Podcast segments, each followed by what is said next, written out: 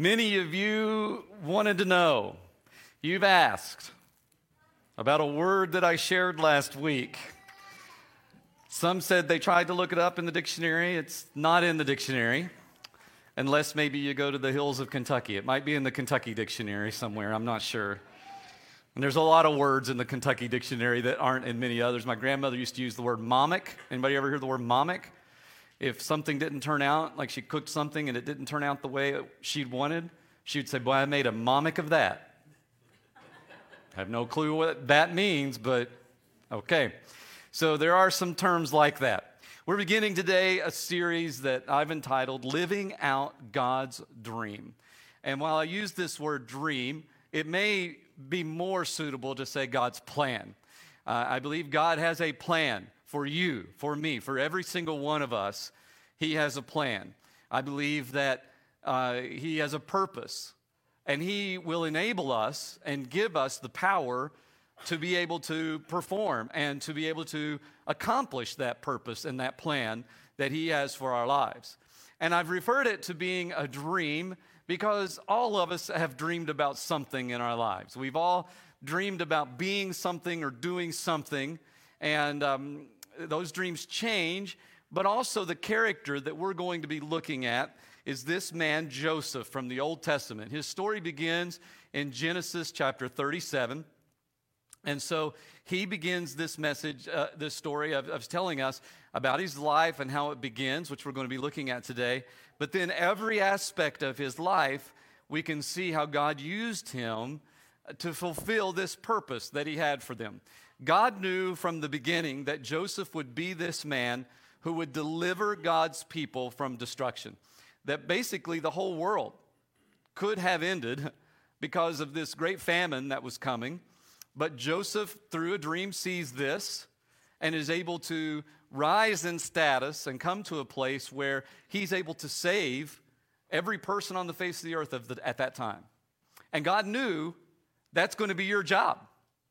I'm going to accomplish that through you. And so it was kind of God's dream, okay, that this would be what, um, he, what Joseph would do.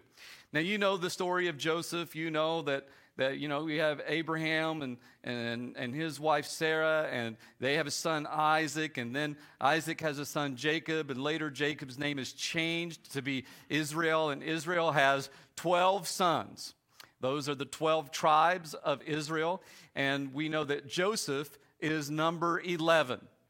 Um, he's the firstborn to really the true love of, of Isaac or uh, of uh, Jacob's uh, life. And so uh, he just loves this young boy. And then another son is born to uh, him, and is, is Benjamin, the, the, youngest.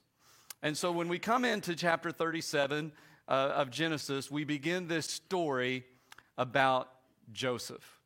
And so let's look today um, at that story. If you want to go ahead and turn to Genesis 37, uh, we'll, look, we'll be there in just a moment. I'm going to pull out some passages in each in that chapter, uh, some verses in that chapter. My grandfather uh, was a Kentuckian. He, he was born and raised in Kentucky, and, and uh, Dean Poor knows exactly what I'm talking about. He's been through that area, and, and my mom still actually lives in that town that, that she grew up in. Uh, I went back there to retire. But my grandfather had a wonderful sense of humor, and he was fantastic with names. Anytime that we would get a pet, our first phone call was to my grandfather. And we would describe that pet to him and then say, Now, what would you name this particular animal? Uh, for example, he had a cat that was completely white. Obviously, you named this cat Blackout. All right? Well, Blackout had three kittens. They were white, but one of them had three black feet. Another one had two black feet, and the third one had one black foot. Creative as can be, that was foot, foot, foot, and foot, foot, foot. and he would tell you this way if foot dies, I still have foot, foot, and foot. If foot, foot dies, I have foot, foot, foot, and foot. If foot, foot, foot, foot, foot, and foot die, I won't have any feet at all. And that was his humor. Well, when I reached a certain age in life, he began to call me something hippity hoy. I had no clue what that meant until one day he finally said, Sean, you're a hippity hoy, somewhere between a man and a boy. Now you know what a hippity hoy is. All of us have been in that stage of life where you're old enough that you're not really being treated like a child anymore, but you're not old enough to really be considered an adult. And it's a difficult time of life. And, and someone asked this morning, is a hippity hoy a bad thing? And I said, when you're a hippity hoy, it's a horrible thing. Everybody else sees it at probably the greatest time of your life, right? How many of us would like to go back to that 16, 17? Well, maybe not. I don't know. But it was a great time of life. It's a wonderful time of life. But when you're in that time of life, you hate it. You don't want to, you really don't want to be there because you don't want to be treated like a kid. And some people still do. And you know, I want to be treated like an adult, but you're not there yet, so you don't have that freedom. And when we are introduced to this young man, Joseph, he is a hippity hoy. He's a hippity hoy. Let's start right at chapter 37 and, and look with me. Um, we're going to start right at verse number one, I believe. Yes, and I'd like to read the first four verses of, of chapter 37. Jacob lived in the land where his father had stayed, the land of Canaan. This is the account of Jacob's family line. Joseph, a young man of 17, was tending the flocks with his brothers, the sons of Bilhah and the sons of Zilpah, his father's wives. And he brought their father a bad report about them. Now, Israel, this is important. Now, Israel loved Joseph more than any of his other sons because he had been born to him in his old age, and he made an ornate robe for him. When his brothers saw this, their, that their father loved him more than any of them, they hated him and could not speak a kind word to him. The first thing I'd like for us to realize this morning in this message, and you have an outline there in your worship folder, is this that God is not a respecter of age. God is not a respecter of age. I could also add in their status, age and status. Here is a young man of 17 years old, and God is already implanting this dream within him, this plan, this purpose that he has for this young man to fulfill a great task for God. God did not really care that Joseph wasn't old enough to be an adult. He didn't really care that he was no longer a child. God doesn't care about our age. He doesn't care about our status in life. God will use and does use whoever He chooses, whenever He chooses. Age is not important. God can use the youngest to the oldest. There's no such thing as being too young, and there's no such thing as retirement from serving the Lord. We all have a purpose and are all needed in the body of Christ. There's a saying that I don't really I understand it, but I've actually changed it a little bit, is when people say, well, those children, they're the church of tomorrow. No, they're the leaders of the church tomorrow. But I guarantee you, they're just as much a part of the church today as they will be tomorrow. Because if we removed all of our children from this place, we would be incomplete. And so they are needed in this church. We lo- my wife just few years ago, you know, we, we, we heard, and, and they're leaving, but they don't have to. But we do have a nursery for them. I love hearing babies cry. I do. Do you know why? It's life. Because I've got to admit, as much as I already love many of you, you look really dead sometimes on Sunday morning. and children bring us life into the church. We could learn from them. God's not a respecter of age. Think about the elderly. Think about people in the Bible. God chooses this man, Abraham, and he tells him, you know, the, your descendants will be like the sands of the earth. Your descendants will be like the stars in the sky. You won't be able to count them. And yet, here he's reaching close to 100 years old and has not had a son yet. What am I going to do? He's 100. His wife Sarah's 90 before their first child is even born to them. God didn't care about their age. And that seems to be a constant theme. We, we go to Hannah. You remember Hannah? She had prayed for a child so much. Uh, you know, the, her husband's other wife, she was giving children to her husband. And now Hannah can't. And, and you remember her story says that she goes to the temple and she lays on the steps and she's crying out in prayer that the priest thought she might have had too much to drink because she was so sombered by praying to the Lord, wanting a child. And the Lord gave her that child, and that was Samuel. We go to the New Testament. Here's uh, Zachariah and Elizabeth. They, they're told in their old age, you're going to have a child. He, he's going to be born to you. He will be this person. And, and was told exactly how he would be, even to what he would be named. He will be named John. And Zachariah didn't believe, and the Lord muted him for the entirety of that pregnancy because he didn't believe that that was going to happen. So God uses the elderly.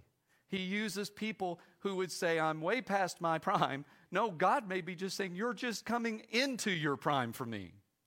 This is the time I can use you the most. Some of our elderly have more time than they've ever had. More time to serve and more time to be uh, used by the Lord.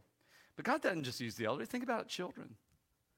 You know, think about that little girl that the Lord went in and said, why are you all weeping? She's, she's only asleep. And raised her up, and then he said, Get her something to eat. I don't know about you, but usually dead people don't eat. She was alive. What do you think her testimony was after that, playing with other kids and, and seeing other adults to tell them, I was dead, and the Lord raised me to life? Think about a widow who's already lost her husband. Now she loses her son. She's in a funeral procession, and the Lord, actually on his way to perform another miracle, stops.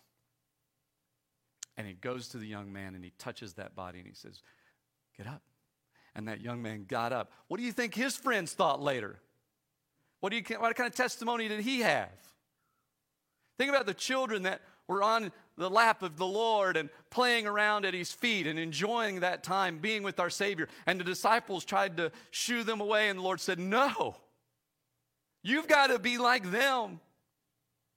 And then even made a pronouncement that if you would mislead one of these children, it would be better for a, millstone to be wrapped around your neck and tossed into the sea. Do you know he said that in the town of Capernaum? Do you know Capernaum was a fishing town? They were also an industrial town. Guess what they made? Millstones. He would have been seeing millstones all over in that community. As he said that, people would have been looking right at those heavy stones. Think about that little boy that one morning left his house. I was actually going to preach this message, part of this message last week, uh, with this story of a little boy that leaves his house one day and his mom uh, sees as he's leaving that his little little friend Philip was took off with him, and she said, "Oh, I didn't know he was going to be with Philip today. Philip's mother's been so sick. His dad's had to stay home from work just to take care of his mother. They don't have anything. Philip's probably not going to have a lunch today. I should have packed more so that my son could have given Philip some lunch." Of course, they make their way to a hillside, and this man named Jesus decides he's going to feed 5,000 people that day. Can you imagine that little boy coming home and his mom saying, I, I, need to apologize to you. I'm so sorry. I didn't know that Philip was going to be with you today. Had I known that Philip was going to be with you, I would have packed you a bigger lunch so you could have fed him too. Did you have enough for you and Philip? Mom, can you come out here on the porch and let me show you something? The Lord will use any person of any age, of any status in life, as He seems fit to do. God is not a respecter of age, He is not a respecter of status. You might be a hippity hoy. You might be younger and you might be older. God can still use you to fulfill His dream, His plan, His purpose. Well, the second thing I'd like to share with you from this passage is this. Read with me in verse number five. Joseph had a dream, and when he told his brothers, they hated him all the more. Sometimes living out God's dream is a nightmare for others. Living out God's dream can sometimes be a nightmare for others. And there's a few reasons why that, that can be the case. One, one reason it may be a nightmare for someone else is because of pride and jealousy.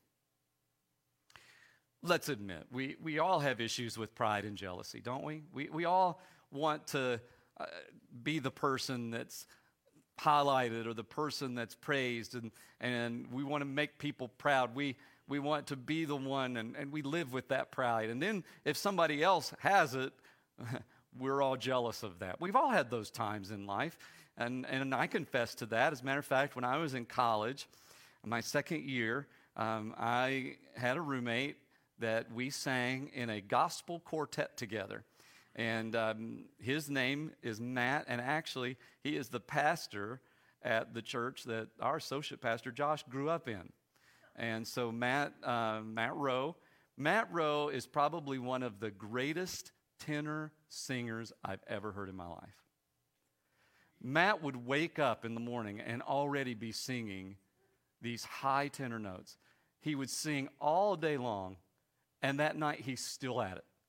Never had any vocal issues, never had any uh, hoarseness. I could sing all that. And it was that beautiful tone. It was just amazing. And I hated him for it. You know, I was a guy that was a bass singer, not even a great bass singer at that, a baritone that tried to sing bass in this quartet. I would get hoarse all the time and had to be careful with my voice, and oh, it made me so mad. I can remember saying things like, Lord, why didn't you give me a talent like that? Why, why is it that he gets it and, and I don't? Well, one night we were singing at a church in uh, New Port Richey, Florida and a small little church. And I know now why, but at the time I didn't realize. I was always the one elected to do some type of response time at the end of the concert. Sean, you lead a little message at the end, you know. Why are you always asking me, you know? Um, so that night, I, I shared about, uh, for I know the plans I have for you, says the Lord's plans for you to prosper. You know, you know the message. And, and I shared that. Well, what I didn't realize is that the Holy Spirit had just started moving in that church. And, and before I could even finish, people were, were coming up. We had altars, they were coming up and filling the altars. So I just kept on preaching. And that group of people, and another group came.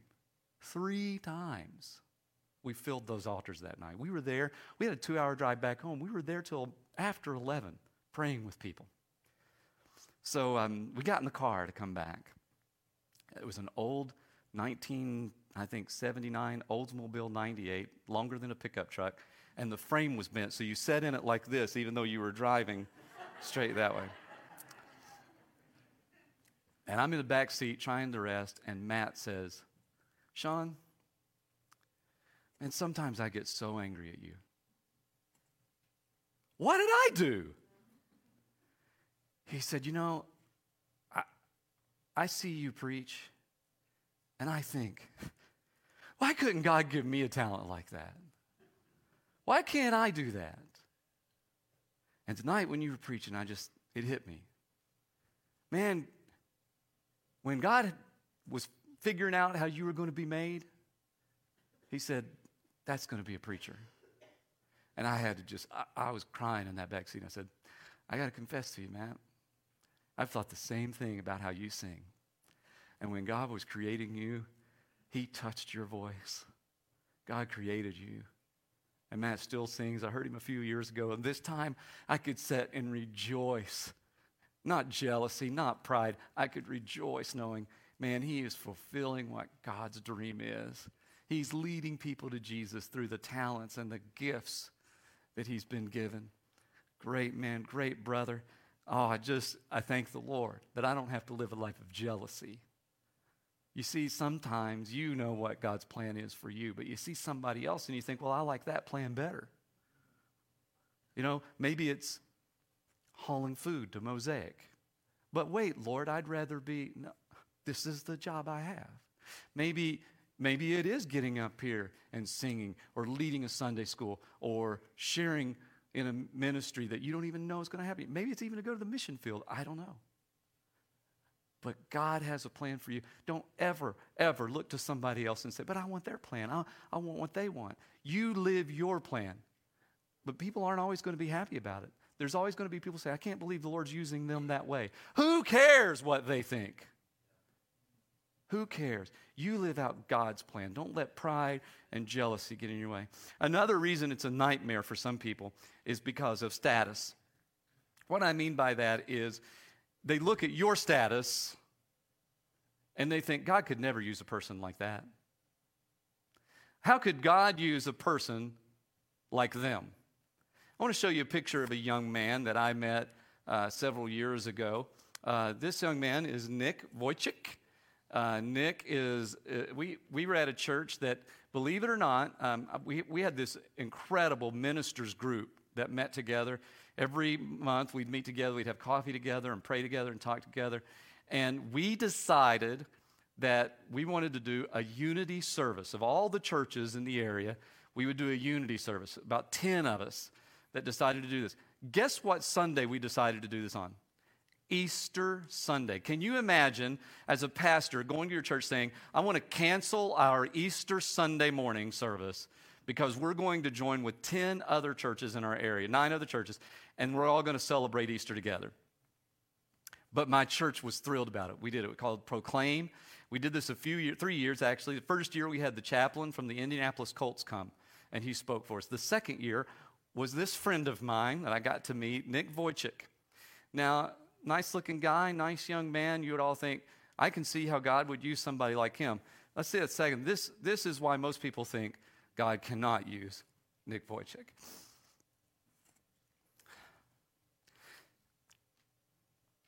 Nick was born without any arms or legs. He's got one little, he calls it his toe. It's a little small limb, and he can text faster than any of you can with that. Nick has led literally thousands upon thousands of people to know the saving grace of Jesus Christ, despite his inabilities. You know, there would probably be some that would say, How could God ever use a man like Nick? And in Nick's situation, I can see Nick saying, How could God ever use a man like me? Nick will tell you there's people that he's met in his life that they may have had a family member with similar conditions that would do everything they could to try to take their life. Nick, in his book called Life Without Limbs, says this, and I want to read this quote I have traveled the world, encouraging millions of people to overcome adversity with faith, hope, love, and courage so that they may pursue their dreams. He goes to schools and speaks, he goes to churches and speaks. Amazing, amazing young man. When we met him, he was single. Now he's married, he has children. God is using this man in a great way. There will always be people that when you're living out God's plan who will be a naysayer and say, How could God use them? Don't allow your status to keep you from doing God's work. The, the last reason it can be a nightmare for others is because they just simply have a lack of faith. A lack of faith. You know, think about those brothers. Um, I, I didn't put this in the message, but maybe you could even do this yourself. Look up genealogies of the Bible and, and the length of people living. And, and if you look at the background of this, you've got to think, you know, you have Adam who's still alive when Methuselah is, is born and, and living. Methuselah is still alive when Noah is born and, and living. Noah's sons are still living even up until the time of Abraham. You know, Joseph and his brothers aren't too far removed from hearing the creation stories. It's not like hundreds of thousands of people told this to get down to this young group of boys. Man, they, they were pretty close. If anybody ought to have faith, it's this family. If anybody ought to know the stories and the miracles of God and how He's worked in their family, it ought to be these boys. And yet, these brothers had such a lack of faith in God that they could not believe that their brother could be used. It was a nightmare to them. Matter of fact, the Bible says they hated him. Do you know the Hebrew word here that they used, hated, is sane, and that word means to hate someone as a foe or an enemy. It wasn't that they just disliked him. It wasn't that they felt like, oh, your dad's favorite and they picked on him. They despised him. They hated him as if he were an enemy, a foe. That's the way his own brothers felt about him. They could not have enough faith in God to realize God wants to use this young man. And of course, let's be honest, they didn't like what he had to say. God's given me this dream, and in this dream, all of you are going to bow down to me, even mom and dad. Now, let's be honest. If God gave you that kind of dream, are you anxious to go tell your family? No. Some of us would just keep quiet and never say a word. And that's the way some of us are, even whatever God's dream is for us. We just keep quiet about it. I don't want others to look at me and think I can't do this. And so we just don't say anything. It's being a silent witness for the Lord. There is no such thing as a silent witness for the Lord, by the way. You see, it can be a nightmare for other people because some people, in their own pride and in their own jealousy, they want to be used instead of God using you. Some people look at you and say, There's no way God could ever use a person like you. And some people just have such a lack of faith, they cannot believe that God would do something like this. But Joseph knew something they didn't. Joseph knew this with God, all things are possible. That's your last point. Joseph knew anything, anything is possible with the Lord. Jesus said it himself in Mark, all things are possible for the one who believes. Mark 9 23. With God, nothing, nothing is impossible. Joseph is given an incredibly difficult task. Let's just start with, with step one. I've got this dream, and I've got to go tell my family about this dream. That's hard enough. And as we get further into this young man's life, let's think about this. he's going to be thrown into a pit. He's going to be sold into slavery. He's going to be falsely accused and thrown into prison. While in prison, he's going to be forgotten by those who said they would help him. At any one of these points, you and I might have said, Forget it, I quit. Joseph never quit while he, even from the earliest of age, as soon as the Lord had given him this purpose, this dream for his life, Joseph was full on the whole way. He knew with God, all things are, are possible. I do not have to fear. I know the Lord will do this because he's called me to do it. He's going to give me the power to do it. We have to know that message. It is not about me. It is not about you. It's not about my strength, our church's strength, your strength. It is about what God can do through you through the power of the Holy Spirit. And I know this for a fact that if God calls you to do something, He will empower you to accomplish the task. That's a promise from the Lord.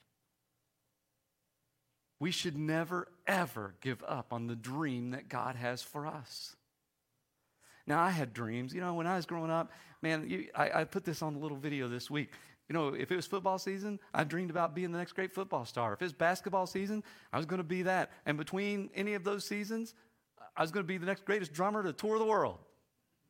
I dreamed. And God changed that dream. But I don't believe that I should quit dreaming. I believe God has a bigger dream than I can ever even think of or imagine. And I want to be a part of that dream. I want to live out the dream that the Lord has for my life. Because I know that all those other things I wasn't going to be. I wasn't going to be an NFL star. I wasn't going to be an NBA. I wasn't going to tour the world because that would have been me, and I'm not good enough. But I do know this I can live out God's dream because it's not about me. It's about the power the Lord gives me through the power of the Holy Spirit. And you can do that too. If He has called you, He will empower you to accomplish His dream. With God, all things are possible. Do you have a dream? Is it God's dream? We need to be listening to God and allow Him to give us the desires of our heart. And instead of following the dream on this earth, why not follow the dream of the master creator of the universe? And God's dream is far greater than you can imagine. If God can dream of a solar system with nine planets and a sun, stars, and moons, if he can dream of an earth with the exact amount of oxygen for mankind to breathe and just the right amount of gravity, which gently holds us to the earth, yet you would need to travel seven miles per second to escape its grasp. If God can dream and design and create a human body that has 46 chromosomes and 60,000 miles of blood vessels, if God can create raindrops that fall at a speed of 18 miles an hour, if in God's dream he can create a, a neutron star in which a thimbleful would weigh over 100 million tons, if God can dream of an ocean whose depths almost reach 36,000 feet, if God can dream into existence so many stars that if you reduced all of them in the Milky Way galaxy to the size of a grain of salt, they would fill an Olympic sized swimming pool. If God can, and in God's dream, He brings forth hummingbirds who can consume half their body weight every day in food. If in his dream he can design and create all the animals and even you and me, then just imagine what he can dream for you and me and our church today.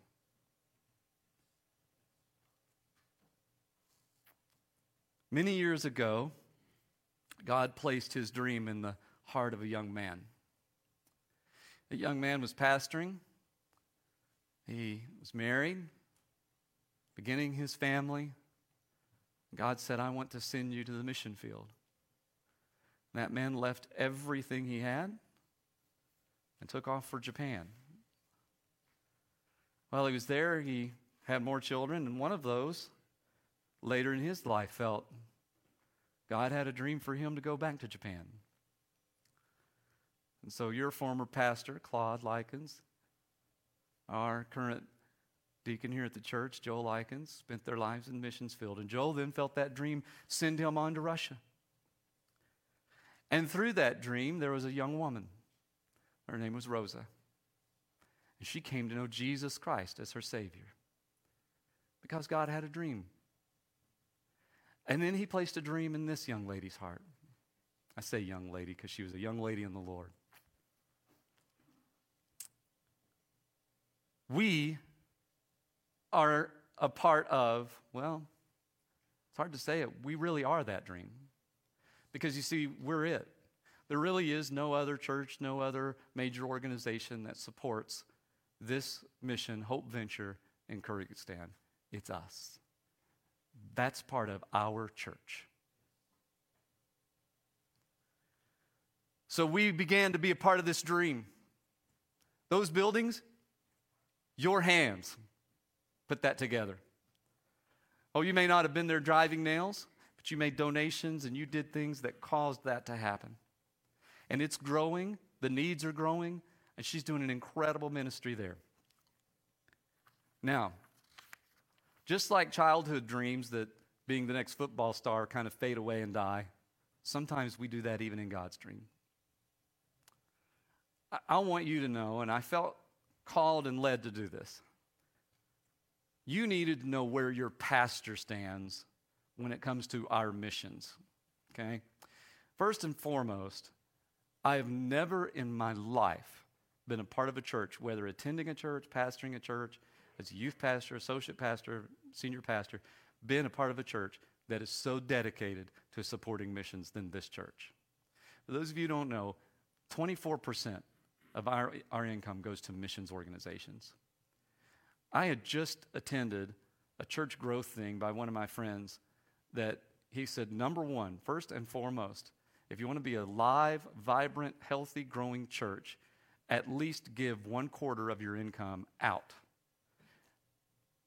He said most of the churches that he knew and had talked with barely could even get them to give 10% of their income out. But when you can say, I'll take a quarter of our income to reach other people, that's a heart for serving Jesus. That's a heart for reaching others for Jesus. 24%. We've challenged ourselves to do better than that. Another great thing about this church is this that every time there's been a need, we've met those needs. And we've never, ever reduced our regular tithing income, but we've met the extra need. That's different from every church I've been into. I could almost guarantee you that if I said, we're going to take a love offering today, if the love offering was $700, our tithes and offering would be $700 less. It's just the way people did it. Not this church. This church gives, and then they give beyond. So we jumped into this dream, and, and then the world said, I don't like this dream. Matter of fact, I believe the world's kind of saying that about every Christian thing and saying, let's just shut it all down. And they did. Now, we've been able to come back, and, and we're already talking. We want to get Sunday school going back. We want, to, we, we want every one of our ministries back as much as we can get them. We want this to be as normal as we can get it because it, God's going to do great things. We want to be a part of that. But what happened is we forgot about some of those dreams that we were a part of. So I come to you today because of this reason. One, I wanted you to know where I stood. I am absolutely thrilled beyond words that we're this kind of church and we support these missionaries. I love that about us. Love that about us. And the great thing about it, too, is it's like we don't go around, we give 20. No, we're, we're very humble about it. I love that. Nobody would know that unless you were told. That's wonderful. But we got a window. We've come to a place where we're at a window. I truly believe, had COVID not happened, nothing, we would have been fine. We would have been way ahead of the game. But because of that, we've had to put some things, we've just not been as upfront, as, you know, motivated about doing what we need to do. And the reason I tell you this now is because the weather in Kyrgyzstan is a very short, brief window of construction weather. It's kind of like Michigan. you have 11 months of winter and one month of construction. You know, that's Michigan. Kyrgyzstan has this very short, brief, open window of when they can actually work and, and get materials and do the work there. And we're not done we actually made a goal. Well, we didn't reach that goal. And so in our leadership, we've been talking about, you know, before we make plans or anything else, one, we just got to tell our people. They just need to know where we're at and, and what we're trying to do and getting back into living out God's dream in this mission. And so we've got some plans and some uh, ideas. Uh, one, Dylan Seymour had a great idea. He said, You know, Josh and pastor, you guys know a lot of other pastors, and it may be that another church in the area, maybe they're looking for a new mission to support. Maybe one of their missionaries has come off the field and they're, not, they're now looking, how do we replace that? So just this week, I met with some ministers and said, I want to introduce you to, you know, a, a ministry. And so I want to get with, they're going to plan to get with me. I'm going to tell them all about Rosa. And if they want to be a part of this, then great. Join with us in this dream. So that's in the works. That's one really good idea. You know, another really good idea is, is to pray about a faith promise. You've done these before. You know, the, the faith promise is this Lord, I have no clue what money you're going to bring to me uh, this month, this week, this next three months, whatever. So I'm just going to say, as a faith promise, Lord, that whatever that unexpected money that's beyond what I make as a living, beyond those normal things, it's just a total unexpected blessing to me. I'm going to pass that on to bless someone else. And so you have this faith promise. Lord, I'm promising you by faith that what you bring to me, then I will give as a blessing to someone else. So maybe that's what you would want to do. Uh, one, one of our, our board members said, Hey, what about tithing off a stimulus check? Some of you could give the whole stimulus check and never blink an eye. I, there's actually people I've talked to, even close people, who would say, I think it's just ridiculous that, you know, there's so many people relying on this. I've never even cast my first one. I'm like, hey, I could, you know. well, then give it. I believe that the Lord's got an amazing, amazing dream for Kyrgyzstan. When the LaRues were here and he shared, my wife and I said, and, and not that my daughter would be a part of that ministry, but knowing that my daughter's preparing her life for missions, we thought about her through the whole church service. I believe God has a great and mighty plan for that place, Hope Venture, through Rosa, who came to know the Lord because God shared a dream with your former pastor to go to Japan. What is the dream God has for you? Are you living out God's dream? Are you still trying to pursue your own dreams? What is God's dream? For Joseph, it was I'm going to put you through hell on earth so that you can save the earth. That's what I'm going to do. And Joseph lived it out. For the Lord, it was I'm going to go and die a horrible, horrible death and take on the sins of every person. Not just those there, but every person who ever lived and will live. I take their sin. And he did it. He lived out the dream.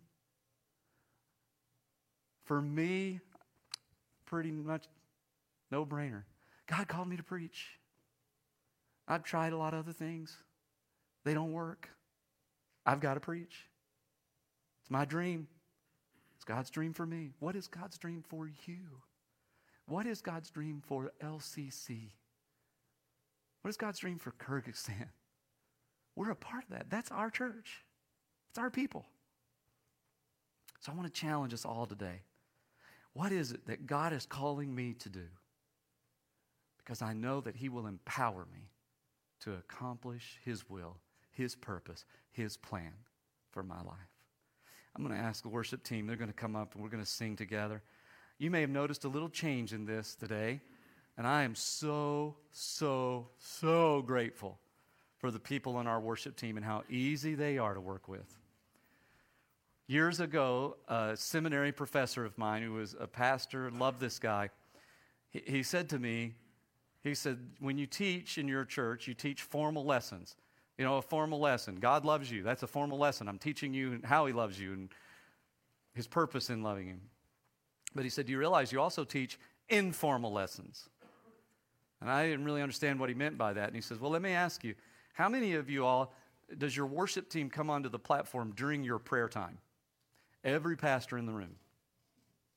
And he said, You are just teaching everybody else in your church that prayer is not important to your worship team. It's just a time to move, time to get in your spot. There's even a little funny video of a guy praying, and he says, And I'm praying, and I'm keeping to pray as the worship team gets in their spot, and I'm going to keep praying because they're not up here yet. It's, it's what we all do. And he said, But what are you teaching? It's an informal lesson. And so I met with our worship this week, and I said, Let's not do that anymore. People, you know they're coming up here, right? I mean, it's not like, boom, they're, wow, how'd that happen?